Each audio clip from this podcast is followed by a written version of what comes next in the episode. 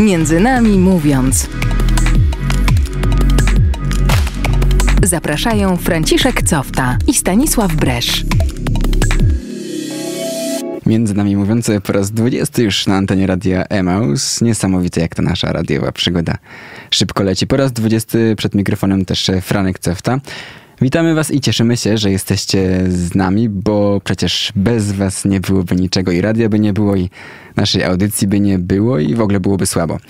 Dobrze, że jesteście i dobrze, że jesteście też dzisiaj, bo przed nami kolejny ciekawy gość. Ostatnio rozmawialiśmy z osobą, w której zawód wpisany jest ratowanie ludzi, ze strażakiem, a dzisiaj no cóż, tak nam się to ratowanie ludzi spodobało, że znowu będziemy ratować, e, ponieważ między nami jest ratownik medyczny Tomasz Kłosiewicz. Dzień dobry. Dzień cześć. dobry, witajcie, cześć. Ty od 20, 20, 12 lat ratujesz ludzi, jesteś ratownikiem medycznym. Tak. To trochę brzmi jak taki zawód bohater. Czy można mieć e, piękniejszą pracę niż ratować czyjeś życie? Czy można robić coś bardziej potrzebnego? A, no trudne pytanie na samym początku zadałeś. Wiesz co, myślę, że każda praca może być piękna i każda praca jest potrzebna. Jeżeli tylko ją lubisz i robisz to z pasją, e, to uważam, że z każdej pracy można czerpać dużo przyjemności. Natomiast jeżeli chodzi o zawody potrzebne i niepotrzebne, to chyba wszystkie są potrzebne, bo... Musimy no, się uzupełniać jakoś. Dokładnie, każdy ma jakąś rolę do spełnienia w świecie i w społeczeństwie. Ja mam taką, że pomagam osobom, które są w stanie zagrożenia życia. E, również moją rolą jest edukacja, uświadamianie ludzi, pokazywanie, jak można ratować, dlaczego to jest ważne. E, samoceń, czy to jest najważniejsze, czy mniej ważne. No to każdy oceni już sobie sam. Wasza praca to no, piękna sprawa, ale też e, ciężka robota, prawda? Są to 12-24 godzinne dyżury. Ciekawi mnie, jak często podczas takiego dyżuru tak średnio musicie wyjeżdżać, mhm. żeby ratować ludzkie życia? To jest bardzo zróżnicowane. To znaczy zacznijmy od tego, że taki e, podstawowy dyżur to jest 12 godzin i w zależności od tego, na jakiej, na podstawie jakiej umowy jesteś zatrudniony, to może być to również dyżur 24-godzinny. Natomiast w większości przypadków jesteśmy zatrudnieni na umowę o pracę i takie 12-godzinne dyżury nas obowiązują. E, liczba wyjazdów w trakcie dyżuru bardzo różni się w zależności od miejsca stacjonowania zespołu, bo tutaj w mieście Poznaniu e, są takie zespoły, które potrafią wyjechać w ciągu 12-godzinnego dyżuru na przykład 10 czy 15 razy. Natomiast zespoły, które są stacjonują poza miastem, czyli na tych terenach wiejskich, e, mają na przykład 5 czy 6 wyjazdów. Wiąże się to często z tym, że jeżeli transportujesz takiego chorego do szpitala, to zespoły z terenów wiejskich mają po prostu do pokonania większą liczbę kilometrów. E, natomiast no, z reguły dyżury są bardziej lub mniej, ale jednak przepracowane. Nie ma dyżurów takich, że mhm. siedzisz i nic nie robisz, tylko cały czas ta praca gdzieś się, e, gdzieś się pojawia. A jak wygląda taki wasz dyżur? Wy siedzicie i czekacie, czy coś robicie, kiedy, kiedy nie macie wyjazdu? E, zawsze jak przychodzimy do pracy, czyli z reguły jest to siódma lub dziewiętnasta, to zaczynamy dyżur od tego, żeby po pierwsze podpisać listę obecności, po drugie... Jak w szkole. No, dokładnie, inaczej ci nie zapłacą. No, musisz być pewny do tego, że musisz być pewny tego, że masz sprawny sprzęt, że masz sprawną karetkę, więc e, musimy przejąć dyżur po poprzedniej zmianie, sprawdzić sobie sprzęt, e, uporządkować, dołożyć, jeżeli czegoś nie ma. E, czasami też trzeba przeprowadzić dezynfekcję, zadbać o sprzęt, więc takie e, czynności, powiedzmy, administracyjne, bo też mamy troszkę dokumentacji do wypełnienia. E, od tego z reguły zaczynamy. No i generalnie potem czekamy na wyjazd. Nasza praca to zasadnicze jest wyczekiwanie. Ona polega na wyczekiwaniu. E, wyczekiwanie to nie znaczy siedzenie i nic nie robienie. E, chociaż może to tak wyglądać na pierwszy rzut oka, natomiast takich czynności około medycznych jest sporo w pracy. Jeżeli nie ma wyjazdów, no to w zasadzie i już wszystko zrobiłeś to, co musiałeś zrobić i masz chwilę czasu wolnego, to każdy sobie ten czas gospodaruje sam. Są osoby takie, które czytają, dokształcają się. My z kolegami e, też dużo ćwiczymy w ramach podstacji, czy mamy jakieś manekiny swoje, swój sprzęt, także próbujemy też jakby praktycznie się doskonalić. E, są osoby, które starają się e, jakiś sport uprawiać, trochę pobiegają, trochę poćwiczą, także bardzo Czyli różnie. dobrze wykorzystujecie ten czas. Staramy Oprócz się, e, tego czekania, szkolenia się, są oczywiście interwencje, wyjazdy i ratowanie ludzi. Jakie interwencje zdarzają się najczęściej? Myślę, że w większości, powiedziałbym, że to jest może około 70%, to są niestety takie wyjazdy, które nie stan- znaczy niestety albo na szczęście może, zależy jak spojrzeć, nie stanowią zagrożenia dla życia. Na szczęście dla pacjenta, bo, e, no bo wiadomo, że jeżeli możemy pomóc i ten chory zostaje w domu, no to jest dla niego dobra wiadomość. Natomiast niestety dlatego, że e, jest to trochę taka nasza plaga, że powinniśmy jeździć do sytuacji kryzysowych i te karetki powinny być dysponowane wtedy, kiedy naprawdę jest zagrożone e, życie ludzkie. Natomiast często jeździmy do przypadków, które nie stanowią zagrożenia dla, dla życia. Natomiast rozumiemy też to, że ludzie się e, martwią o swoje zdrowie i też po to jest e, dyspozytor medyczny, żeby wyjaśnić pewne rzeczy, ewentualnie mm, pokierować, gdzie można szukać pomocy. E, dużo mamy wyjazdów do osób starszych, mamy troszkę wyjazdów kardiologicznych, bóle w klatce piersiowej, jest trochę udarów. E, jeżeli jest sezon infekcyjny, to jeździmy też do infekcji, jakieś Do grypy, kataru. tak, do tak zwanych katarów. Mm, Takie interwencje, które faktycznie są bardzo filmowe, czy, czy, czy wręcz takie teatralne, no to raczej stanowią mniejszą część, myślę. A czy jak wyjeżdżacie do, do wypadku, do, do, do na interwencję, to zawsze wiecie, co was czeka?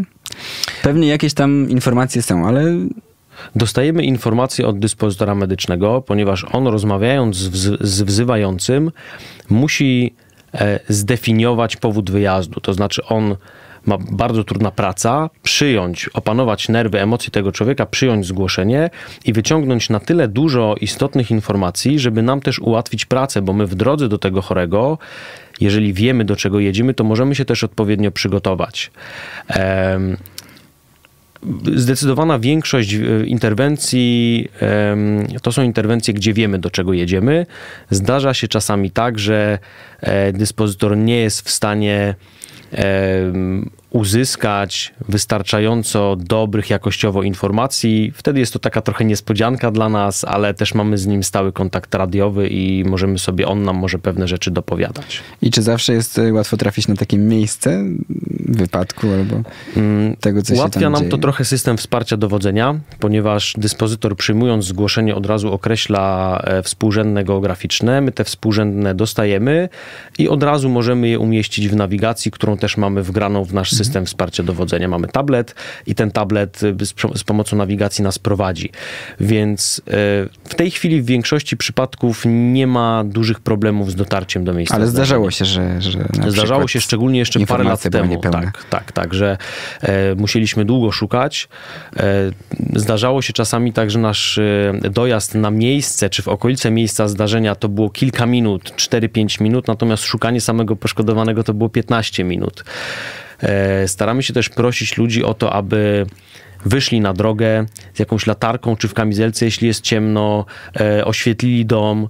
Ważna rzecz to jest chociażby numer na domu, informacja z numerem domu czy z ulicą.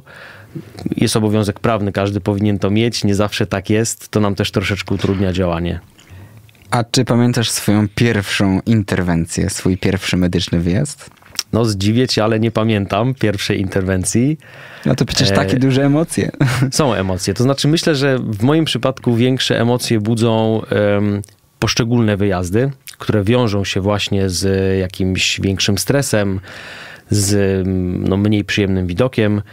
Mm, Pamiętam w miarę dobrze swój pierwszy dyżur, który miałem będąc praktykantem, będąc studentem. To były moje praktyki, ale wtedy też na jednym z tych dyżurów e, mm, pojechaliśmy do wypadku, który do tej pory pamiętam. To był e, no, trudny dla mnie wypadek, kilka osób tam zginęło na miejscu.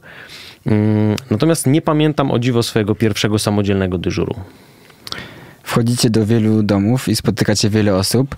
E, Jak ludzie na was reagują? No bo niesiecie pomoc, więc e, wypadałoby, żeby ludzie byli mili, ale nie zawsze tak jest, prawda? Mm, Przede wszystkim wiele osób jest w emocjach.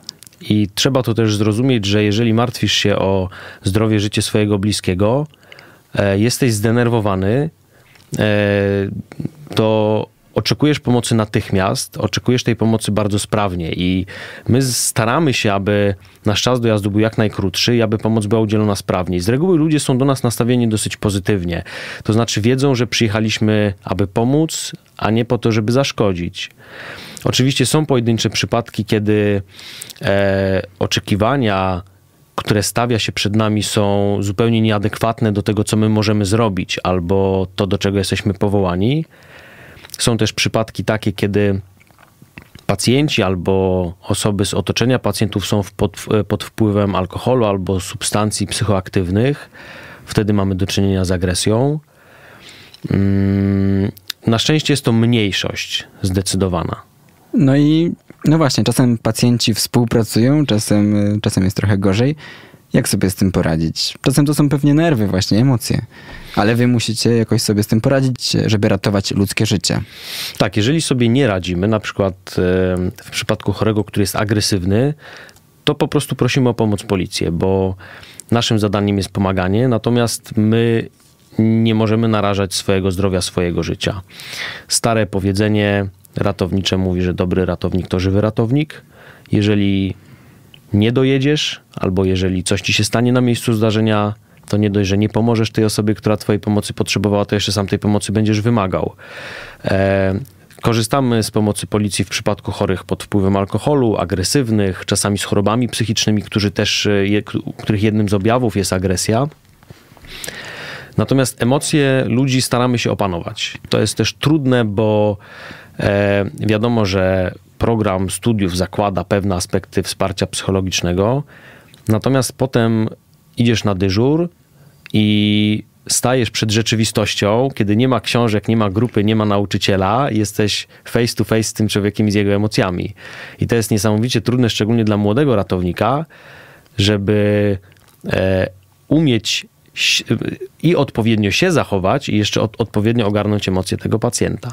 Do tych y, przygotowań szkoleniowych. Pewnie jeszcze wrócimy, bo wiem, że też uczysz młodych tak. ratowników, ale wspomniałeś też y, o tym, że spotykacie ludzi, no, którzy też mogą być dla was zagrożeniem. Dobry ratownik to żywy ratownik. Y, też nie bez powodu uczycie się podczas waszego szkolenia samoobrony chociażby. Nie boicie się czasem, bo wchodzicie do miejsc czasem trudnych, czasem w jakieś ciemne dziury. Jak to jest? Mm, w ramach studiów jest przeszkolenie z zakresu samoobrony. Ja pamiętam na swoim licencjacie miałem zajęcia z judo. To były bardzo fajne zajęcia. Natomiast jeżeli e, odbędziesz je raz i to jest kurs, który trwa na przykład jeden semestr, to on absolutnie nie wystarczy ci do niczego. Będziesz może znał podstawowe jakieś techniki, natomiast to jest tak jak z każdą umiejętnością praktyczną. Jeżeli tego nie ćwiczysz, to ona po prostu zanika. Dlatego najlepszą strategią jest unikanie e, i unikanie sytuacji konfliktowych, a jeżeli ona wystąpi, to po prostu ucieczka. I mi osobiście zdarza się, że po prostu opuszczam takie miejsce, wychodzę, wsiadam do karetki, mhm. cofamy się w bezpieczne miejsce, prosimy o pomoc policji i wchodzimy wtedy razem z policją. Kilka dni temu oglądałem taki reportaż kolegów ze Szczecina, którzy właśnie e, współpracując z policją zorganizowali szkolenie, takie celowane właśnie na samoobronę medyka, typowo ratownika w karetce, bo to jest też e, trochę inna przestrzeń, to jest pojazd zamknięty, e, można, jak się okazuje, wykorzystać pewne elementy chociażby zabudowy karetki do tego, żeby się bronić. Takie szkolenia na pewno byłyby przydatne dla każdego z nas. I co, i zdarzyły ci się takie przypadki, kiedy musiałeś się bronić, chować za karetką albo uciekać? Y, tak, zdarzyły mi się przypadki takie, że musiałem uciekać. Pamiętam mm, jeden z takich wyjazdów, kiedy mm, zamknięto nas w mieszkaniu. Mieliśmy wezwanie do kobiety, która e, chciała popełnić samobójstwo, siedziała z małym dzieckiem, z nożem w ręce i chciała zabić siebie i to dziecko. Była tam jej też jakaś koleżanka, Drzwi się zamknęły na klucz. No i sytuacja zrobiła się dosyć gorąca, bo z jednej strony nie miałeś jak uciec, z drugiej strony miałeś informację, że mąż i cała reszta kolegów męża już jadą do tego mieszkania. E, no, policja, chociaż robią co mogą, w minutę się nie pojawią, no bo przecież to jest niemożliwe. Także nie ukrywam, że to była jedna z tych sytuacji, kiedy po prostu stanąłem i nie wiedziałem, co mam zrobić. Stanąłem jak wryty, udało nam się opanować na szczęście. Uciekliśmy z tego miejsca. E, natomiast takie sytuacje się zdarzają i myślę, że każdy z nas na pewnym etapie potrzebuje pomocy i potrzebuje jeszcze dodatkowych instrukcji. Szkolenia są niesamowicie ważne w naszym życiu, w naszej pracy. No właśnie, są takie przypadki, takie jak ten, który przed chwilą przywołałeś. Są y, różne wypadki, w których y, to, co widzicie, może być troszeczkę no, masakryczne. Mhm. I jak sobie z tym radzicie, z takimi widokami? Takim pierwszym etapem zawsze rozładowania emocji e, jest dobre omówienie zdarzenia z kolegą. My jeździmy z reguły w zespołach dwuosobowych, jeżeli jest to zespół podstawowy. Jeżeli zespół specjalistyczny z lekarzem, to są to trzy osoby. E, to jest bardzo mała grupa ludzi, dwóch lub trzech. I zaraz po takim zdarzeniu bardzo ważne jest zrobienie dobrego debriefingu, czyli trzeba nawet jeszcze w drodze ze szpitala czy pod szpitalem po prostu usiąść, pogadać, te pierwsze emocje z siebie wyładować. Potem jakby kolejnym etapem jest rozmowa z ludźmi z otoczenia, z podstacji, z przyjaciółmi. Każdy by sobie pewnie w danej sytuacji poradził inaczej, więc wymieniamy się doświadczeniami. Natomiast y, warto znać takie techniki, które pomagają rozładować stres. I to różne są techniki. Jedni uprawiają sport, Jedni zajmują się czymś manualnie. Jest też na pewno taka grupa osób, która po prostu popada w nałogi. E, jest to też taki problem, który e, w Stanach już zauważono kilkanaście lat temu, że e, generalnie pracownicy służb mundurowych, czyli policja, wojsko, strażacy, tam też medycy, bo oni są jako mundurówka w Stanach, że wśród tych grup zawodowych jest sporo odsetek samobójstw wynikających właśnie z tego, że no też jesteś człowiekiem i też masz emocje, też czujesz i też potrzebujesz czasami wsparcia. Natomiast musisz się mierzyć, tak jak mówisz, z różnymi chociażby widokami. Um, wiele osób mówi, że wychodząc z pracy zamyka drzwi i jakby odcina temat, wraca do domu, wraca do rodziny. Jest to też jedna, jedna z tych metod. My mamy akurat w pracy psychologa, z którym zawsze możesz porozmawiać. No i właśnie też pojawiają się takie głosy, że przez wiele takich przypadków, które obserwujecie w ratownikach, pewnie też w strażakach, w lekarzach, pojawia się pewnego rodzaju znieczulica. Czy tak jest, czy, czy to jest nieprawda? Przede wszystkim pojawia się wypalenie zawodowe. I to jest taki e, efekt psychologiczny, który już widać po pięciu latach pracy w, naszych warunkach polskich i u ratowników, i u pielęgniarek, i u lekarzy. Niestety tak szybko z uwagi na to, że wszyscy po prostu za dużo pracujemy i nie mamy odpowiedniej e, ilości wypoczynku między pracą, między poszczególnymi dyżurami. Mm. Jeżeli chodzi o znieczulicę, to tak, na pewno my, myślę, że występuje takie, ta, takie pojęcie znieczulica. Nie bardzo wiem, jakbyś chciał ją zdefiniować, mhm. ale e, myślę, że wszyscy musimy mieć pewien e, musimy mieć wyższy niż cała reszta społeczeństwa próg tolerancji na pewne zachowania ludzi, chociażby. Na przykład wyobraź sobie sytuację taką, że pracujesz w szpitalu, e, na przykład na urazówce i w ciągu swojego dyżuru zaopatrujesz chorych ze złamaną nogą, ręką, szyjesz rany. Generalnie są to ludzie, którzy ulegli urazowi. Oni wszyscy cierpią, no bo ich boli. Możemy leczyć przeciwbólowo, e, natomiast to nigdy nie będzie tak, że zniesiemy ból w 100%. I gdybyś każdego z tych pacjentów miał indywidualnie sam przeżywać, to po prostu nie dałbyś sobie z tym rady. Więc pewna forma, ja nie nazwałbym tego znieczulicą. Myślę, że to jest po prostu e, podwyższona tolerancja na pewne zjawiska. To jest chyba bezpieczniejsze określenie, bo znieczulica zawsze się kojarzy z czymś negatywnym, mhm. natomiast to jest pewien element e, takiej samoobrony, przed tym, żeby nie dać się psychicznie zniszczyć, żebyś ty to wszystko był w stanie wytrzymać i tolerować. Musicie po prostu sobie z tym radzić, żeby tak. iść dalej i nam tak. pomagać. Jasne. I teraz jeszcze jedno takie trudne pytanie, bo zdarza się, że ratujecie życia, ale też ludzie wam umierają we waszych rękach. Czasem jesteście po prostu bezsilni. I co wtedy się dzieje w waszych głowach? Pierwsza rzecz, o której zawsze warto pamiętać, to jest to, że biologii nie da się oszukać. I naszym zadaniem jest w miarę możliwości walczenie e, ze śmiercią. Natomiast musimy być świadomi tego, że po prostu ludzie umierają. Taka jest biologia, taka jest natura człowieka. Ludzie się rodzą, ludzie umierają. Jeżeli jest jakaś sytuacja, w której jesteśmy w stanie choremu pomóc, mm, to nasza wiedza i nasze umiejętności, nasza sprawność przyczynia się do tego, że pomagamy. Są natomiast takie sytuacje, kiedy człowiek po prostu odchodzi i na przykład nagłe zatrzymanie krążenia nie jest efektem czy wynikiem zawału serca, który moglibyśmy leczyć, ale jest po prostu wynikiem tego, że człowiek umiera z, racji wieku. My sobie z tym radzimy. Myślę, że im człowiek dłużej pracuje, tym jest bardziej oporny na to. Ja pamiętam swoje pierwsze, czy pierwsze sytuacje, kiedy uczestniczyłem w zgonie, czy w nieudanej resuscytacji. Pamiętam to dosyć dobrze. Ja osobiście przeżywałem to w pewien sposób, ale to trzeba sobie poukładać w głowie po prostu. Musisz mieć świadomość tego, że nie jesteś w stanie każdemu pomóc. Czy są jeszcze jakieś takie sytuacje, które może pamiętasz, które ciebie czegoś nauczyły, albo tak bardziej mm, pozostały w pamięci? Na pewno mi pozostają w pamięci wszystkie zdarzenia takie, które mm, albo dla mnie były trudne i wiązały się z podwyższonym stresem, albo takie, które wiązały się z jakimś e, drastycznym widokiem. To myślę, że każdy to w głowie będzie miał. E, my pracujemy pod, pod presją czasu i pamiętam chociażby takie zdarzenie, kiedy e, pojechaliśmy do wypadku z informacją taką, że jest tam jedna osoba poszkodowana. Okazało się na miejscu, że było tych osób poszkodowanych sześć. Dwóm nie udało się już pomóc. Y, o życie trzech z tych osób walczyliśmy tak w 100%, ale przez pierwsze 20 minut byliśmy jedynym zespołem. Oczywiście dookoła było wielu ludzi, natomiast oni wszyscy byli pod wpływem alkoholu, bo to było przy okazji jakiejś imprezy.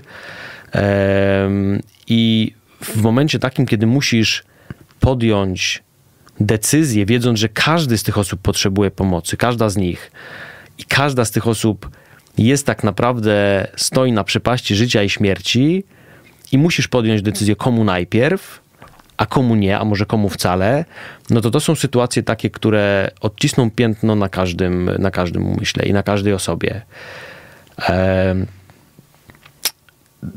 Ważne jest to, żeby po takim zdarzeniu zrobić analizę i wyciągnąć wnioski bo najbardziej dla mnie osobiście e, zastanawiające jest to, czy ja te decyzje podjąłem w sposób dobry. Bo wiesz, jeżeli działasz w ciągu 10 minut, musisz podjąć kilkanaście krytycznych decyzji o godzinie 1.30 w nocy e, w krzyczącym, pijanym tłumie, no to nie jest to łatwe zadanie. I potem już na spokojnie, retrospektywnie pewne rzeczy można odtworzyć i porozmawiać z kolegami, co byś zrobił, co byś zrobiła. E, to jest ważne, żeby sobie z takimi sytuacjami poradzić. No i plus te wszystkie mm, te wszystkie właśnie przykre widoki, no to ich na szczęście nie jest aż tak dużo, z reguły są to urazy, jakieś wypadki komunikacyjne. Dziękujemy Ci, że jesteś z nami i że dzielisz się swoją pracą. Ja przygotowując się do tej audycji, przygotowując naszą dzisiejszą muzyczną przerwę, przypomniałem sobie, że istnieje taka piosenka, w której rytm można przeprowadzać resuscytację. I, I, szukając tytułu, bo nie mogłem sobie przypomnieć, y, dowiedziałem się, że takich piosenek jest nawet więcej ponieważ pracownicy nowojorskiego szpitala prezbiteriańskiego stworzyli listę aż 47 takich e, piosenek. Ta najsłynniejsza to jest oczywiście Stayin' Alive. Bee Gees. Która pomaga nam, e, przywołuje do, do tego, żebyśmy zostali przy życiu. A tę piosenkę może jednak zostawmy dzisiaj, a sprawdzimy w naszym studiu dzisiaj, policzymy, czy również da się ratować ludzi przy piosence Hey Soul Sister.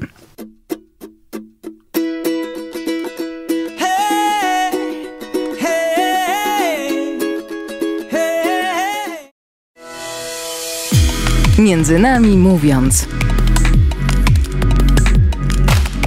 Zapraszają Franciszek Cofta i Stanisław Bresz. I po krótkiej muzycznej przerwie wracamy do naszego studia Hey Soul Sister z dedykacją dla wszystkich ratowników medycznych. No i co, panie ratowniku, czy rzeczywiście w tym rytmie można ratować komuś życie? Na następne spotkanie przyniosę manekina i popróbujesz. Dobra, to jesteśmy umówieni. Przed przerwą rozmawialiśmy o takich, takie trudne pytania były, a ja chcę teraz e, zapytać, bo zdarza się wam, że ratujecie ludzi, że ratujecie życia. No i jak to, jakie to jest uczucie uratować komuś życie, uratować człowieka? No to jest takie uczucie, które e, sprawia, że pomimo tego, jak bardzo złościsz się na e, firmę, na swoją pracę, na swoich kolegów i na cały świat dookoła, sprawia, że po prostu zaczynasz się uśmiechać. I to jest taka nagroda, oczywiście niewymierna i nie w żaden sposób niemierzalna, ale to jest nagroda za Twoją pracę. I wielu młodych ratowników e, tym pierwszym uśmiechem swoim lubi się pochwalić. Podsyłają zdjęcia nawet, bo mam z byłymi studentami też kontakt. Opisują zdarzenie, co udało im się zrobić i robią sobie selfie przy karetce. To jest bardzo fajne w ogóle uczucie, że, że tych ludzi to cieszy. Myślę, że to jest coś, co jest trudne do opisania. Musiałbyś to przeżyć po prostu. Może kiedyś, kiedyś mi się uda. Obowiązują was e, ścisłe procedury, prawda? Jakieś prawo. E, I Tak. czy chciałem zapytać, czy to was czasem ogranicza w, w ratowaniu ludzi? E, W części przypadków faktycznie mamy procedury postępowania, natomiast jest to zdecydowana mniejszość. Tych procedur jest dosłownie kilka. Jest to też pewien problem w ratownictwie polskim, że do większości stanów nagłych nikt nie zbudował procedury. To znaczy, one gdzieś są, ktoś tam je stworzył, natomiast nikt tego formalnie nie podbił i nie powiedział, tak, proszę tego używać.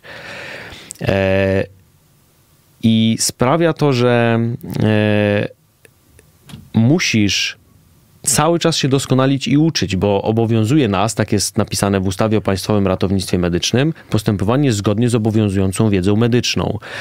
Obowiązująca wiedza medyczna to jest pojęcie bardzo śliskie, dlatego że wiedza jest nieograniczona. E, I tak naprawdę z dnia na dzień coś się może zmienić i dużo rzeczy się faktycznie zmienia. Takie najbardziej typowe e, wytyczne resuscytacji chociażby, które dla ratownika każdego są takim, e, taką powiedzmy ratowniczą Biblią postępowania, one są aktualizowane co 5 lat. Natomiast są wytyczne różnych innych towarzystw naukowych, które są aktualizowane na przykład co 3 miesiące i ty musisz to teoretycznie wszystko ogarnąć, wszystko przeczytać, wszystko poznać. Więc brak procedur stanowi dla nas duży problem.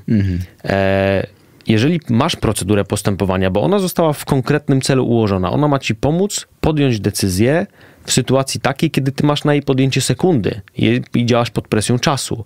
Więc zasadniczo procedura jest czymś dobrym i my chcielibyśmy mieć procedury. A czy, czyli zazwyczaj jest to dobra rzecz, ale czy czasem y, musicie je złamać albo nagiąć, żeby jednak pomóc człowiekowi? Są takie sytuacje, kiedy pacjent, mówiąc kolokwialnie, nie pasuje ci do żadnej procedury, którą znasz. Em, istnieje takie pojęcie jak e, wyższa konieczność, potrzeba wyższej konieczności.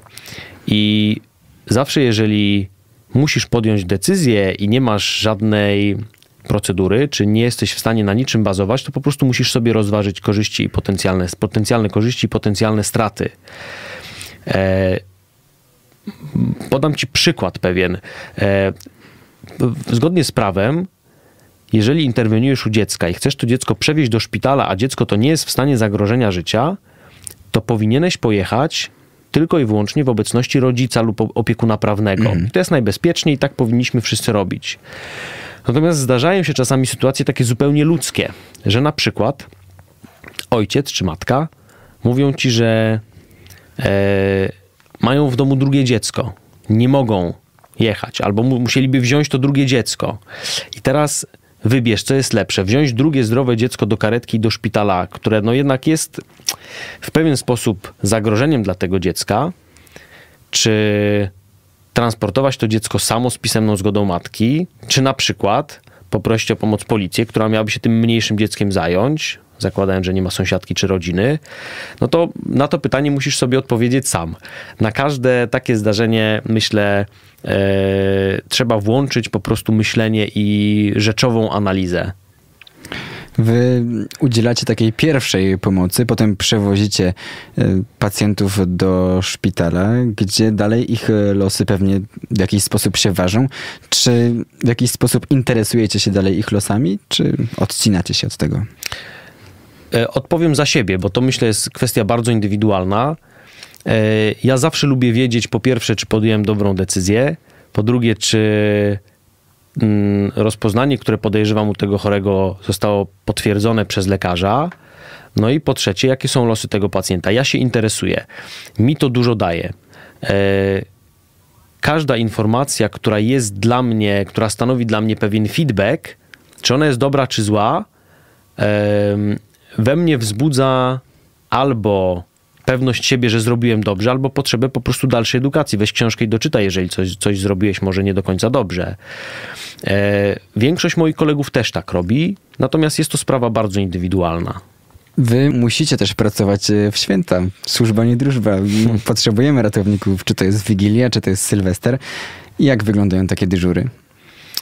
Um, no wyglądają tak jak każde inne święta. To znaczy też tak jak każdy inny dyżur, bo jak jest e, wyjazd, jakaś interwencja, to trzeba jechać.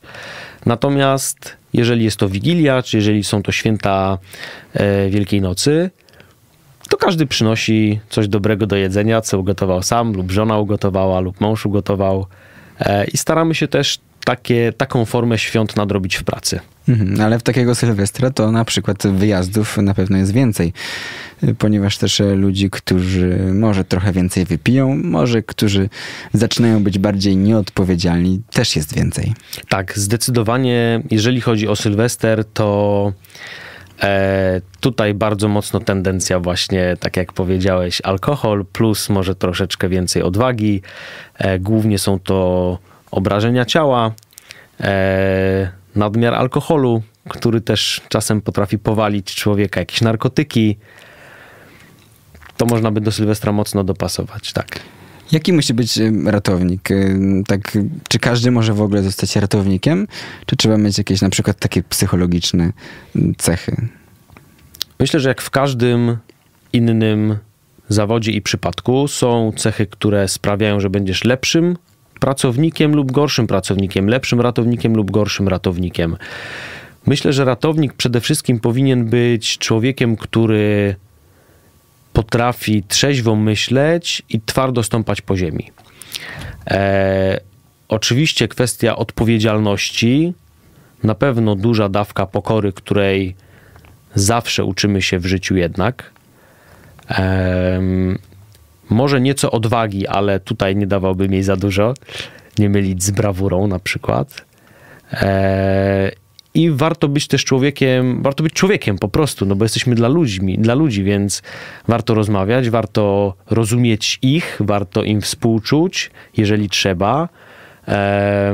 warto okazywać swoje emocje. Oczywiście to wszystko musi być kontrolowane i nie zawsze wylewne, e, ale no, no musisz być człowiekiem. Ty też szkolisz e, tych, którzy w przyszłości będą ratownikami. E, no i jak przygotować tych młodych ludzi na doświadczenia, które bywają trudne? Na przykład śmierć człowieka, czy jakieś takie drastyczniejsze widoki. No muszą się troszeczkę do tego przygotowywać podczas e, szkolenia, prawda?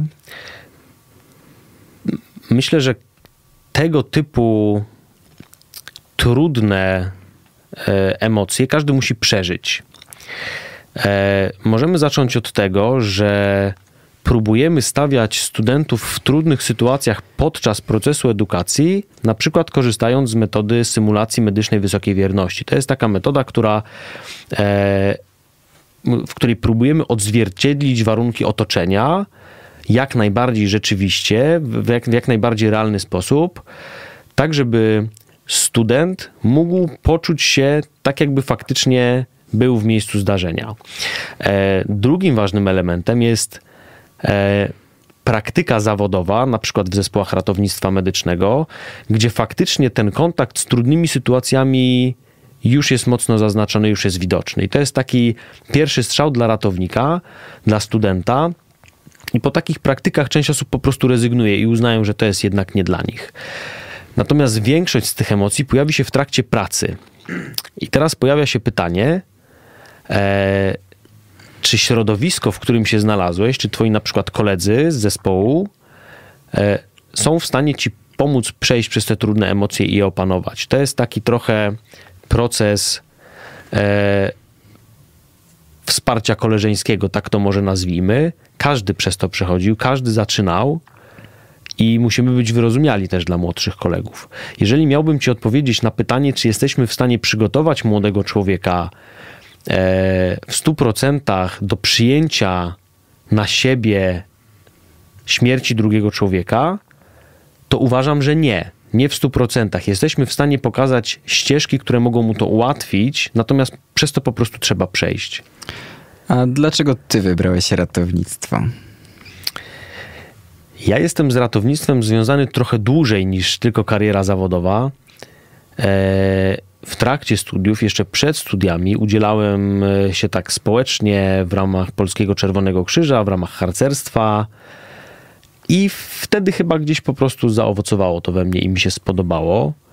E, wybrałem ratownictwo medyczne, dlatego że dla mnie był to taki kierunek, który, który po prostu chciałem wykonywać. Myślę, że nie ma takiego czynnika innego, po prostu chciałem to robić.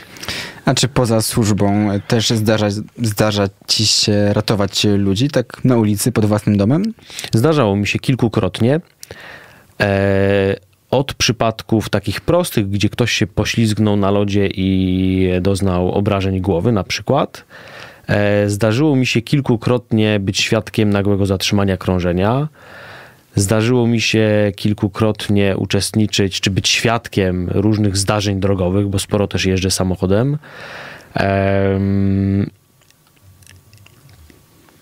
No i w domu, bo też rodzina czasami mm. traktuje ciebie jako takiego, wiesz, rodzinnego medyka, a Dobrze co byś zrobił? tak. Dobrze mieć taką, taką osobę w rodzinie. Dziękujemy Ci za Twój głos w, naszy, w naszej audycji. A chciałem jeszcze zapytać na koniec, czy oglądasz seriale z ratownikami medycznymi? Nie, nie oglądam.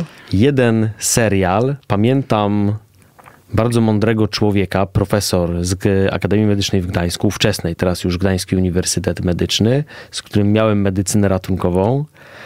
Polecał nam, żebyśmy oglądali, taki był serial Ostry Dyżur. Nie wiem, czy go kojarzysz. E, on uważał, że merytorycznie ten serial jest bardzo dobrze zrobiony to były takie czasy, kiedy nie było seriali e, produkcji polskiej właśnie o medykach. Natomiast bardzo nie lubię tych seriali, dlatego że one mocno przekłamują. E, myślę, że warto byłoby wykorzystać takie seriale do tego, żeby ludziom pokazać, jak czy nauczyć na przykład tak. Jak, znaczy właśnie powinniśmy pokazać, jak się robi, a jest trochę odwrotnie niestety. Dziękujemy ci za, za ten twój głos, który dołącza właśnie do tych, którzy to między nami mówią i też dziękujemy Ci za Twoją służbę. To była już 20 e, audycja Między Nami Mówiąc. Słyszymy się w każdą środę o godzinie 20 i też e, wiemy, że w sobotę są powtórki o godzinie 17. Mm, ale też zapraszamy na nasze media społecznościowe Facebooka, Instagrama i YouTube'a, gdzie można te wszystkie nasze poprzednie audycje zobaczyć. Z nami był ratownik medyczny Tomasz Kłosiewicz. Dziękujemy Ci. Dziękuję Ci bardzo. I do usłyszenia. Do usłyszenia. Między nami mówiąc.